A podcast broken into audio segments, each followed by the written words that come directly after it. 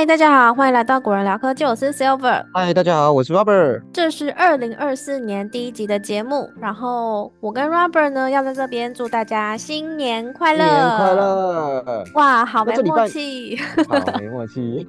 没关系，Robert 请继续。好的，那这礼拜呢有五则科技新闻要跟大家分享。首先，第一则是有消息指出，iPhone 相机升级路线将是四千八百万画素，逐步应用到整个相机系统。微博网友刹那数码日前发出贴文表示，明年的 iPhone 十六 Pro 将会升级四千八百万画素超广角镜头，然后推测升级逻辑应该跟当年的十四 Pro 一样，使用更大的感光元件，能够以四合一像素合并的方式。带来更充足的进光量，大幅改善现阶段超广角镜头的低光源拍摄表现。另一个方面呢，高画素可能也会进一步加强微距拍摄的解析力，搭配 ProRAW 格式，或是今年刚推出的 HIVE 高解析度照片使用的话，能让用户呢拍出更好看的微距照片。还有就是空间影片的部分，刚上线的空间影片主要利用主镜头搭配超广角来进行拍摄。不过目前空间影片对于光线的要求非常的严格，输出的画质也很有限。那如果超广角镜头可以用到四千八百万画素的话，应该也可以对拍摄体验跟效果带来一定的提升。之前呢，香港海通国际证券的技术分析师 Jeff 也有证实这项传言，并表示呢，二零二五年的 iPhone 十七 Pro 将会把四千八百万画素应用到长焦镜头上。不得不说呢，这个四千八百万画素的升级路线，让人有种当年夜间模式的影子。先是 iPhone 十一系列主镜头可以用夜间模式，然后呢，再来是 iPhone 十二系列超广角可以用夜间模式。最后到 iPhone 十三 Pro，所有镜头才支援夜间模式。那以上呢是关于 iPhone 相机升级的新闻。好的，聊完 iPhone 的相机，那接下来我们要分享 iPhone 十六的传闻。所以第二则新闻的标题是 iPhone 十六 Pro 的尺寸规格曝光了，手机保护壳似乎没有办法沿用。根据多方消息指出哦，十六 Pro 跟十六 Pro Max 会比十五 Pro 系列的荧幕尺寸还要大。十六 Pro 呢大约是六点三寸，十六 Pro Max 大约是六点九寸。至于标准版的 i 十六跟十六 Plus，则是传出在尺寸上几乎没有变。要等到二零二五年推出的 i 十七才会像十六 Pro 一样有些微的尺寸差异。虽然十六 Pro 的大小跟十五 Pro 没有差太多，像是高度就只差了大概零点三公分。可是因为手机壳会完整的包覆住手机，那如果这样子沿用旧手机壳的话，应该是装不下，或者是说会卡得非常紧。那到时候在拆装的时候呢，都有可能会刮伤手机。除此之外呢，iPhone 十六系列的镜头跟音量键按钮、动作按钮大小、排列方式可能都会有所调整。这样的话呢，势必无法沿用旧的手机壳。那以上呢是关于 i 十六传闻的介绍啦。再来是第三则新闻，IG 关闭已读功能开放使用了。今天教大家两个步骤来完成设定，免除你的社交压力。IG 讯息的已读标签就像是一把双面刃，虽然说呢可以让双方知道是否看过讯息，但同时啊也带来不小的社交压力。是的，那好消息就是呢，最近 IG 它偷偷加入了关闭已读的这个功能，那两个步骤就可以完成设定。在开始介绍步骤之前呢，还是要先跟大家说明一下，因为目前还不清楚这个功能是否还在测试阶段，或者是说已经正式开放给所有用户了。那大家可以先把 IG 更新到最新的版本，再划掉 App 重新开启，然后再检查自己的账号有没有收到 IG 关闭已读功能。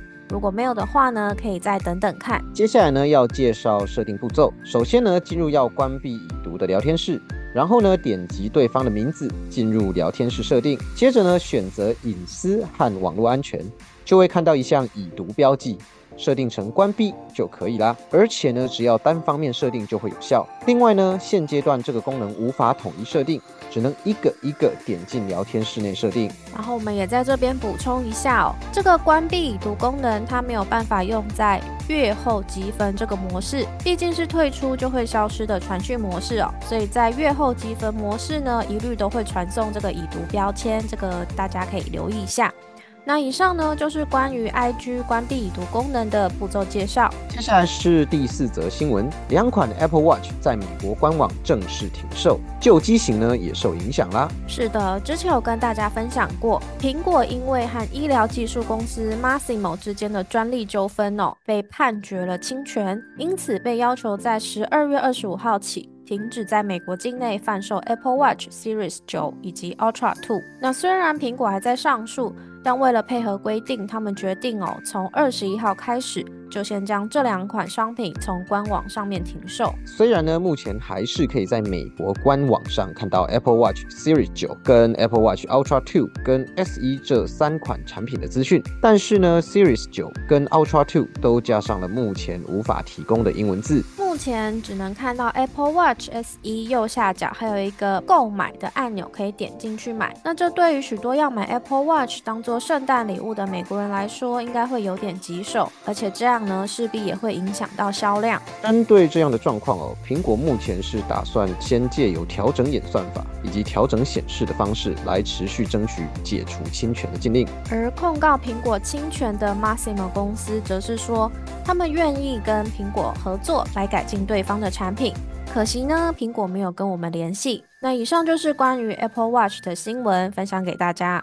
再来是最后一则新闻，苹果警告哦。Apple Watch 别用未经认证充电器，否则呢会影响电池的寿命。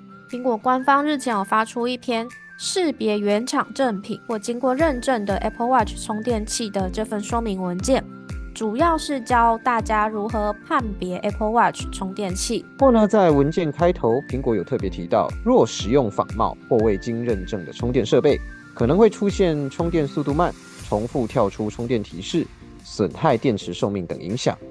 他们因此建议用户呢使用原厂或是有经过 MFI 认证的充电设备。那要怎么判断是原厂充电线呢？苹果表示，Apple Watch 原厂充电线在靠近连接副的那一端可以找到 Designed by Apple in California 这个字样，那还有型号跟形式码等认证的标记。那如果是非原厂的，可能就会有外观跟原厂的不一样啊，甚至有点色差。然后没有认证字样这些情况，所以这些都是可以大概判断这是不是原厂的充电线的标准。别是 Apple Watch 原厂充电器呢，还能用 Mac 进一步辨识。只要把充电器接上 Mac，打开系统资讯，那接下来选择呢 USB，就会看到充电器的详细资讯啦。除了原厂线材，也可以使用经过苹果官方 MFI 认证的充电器。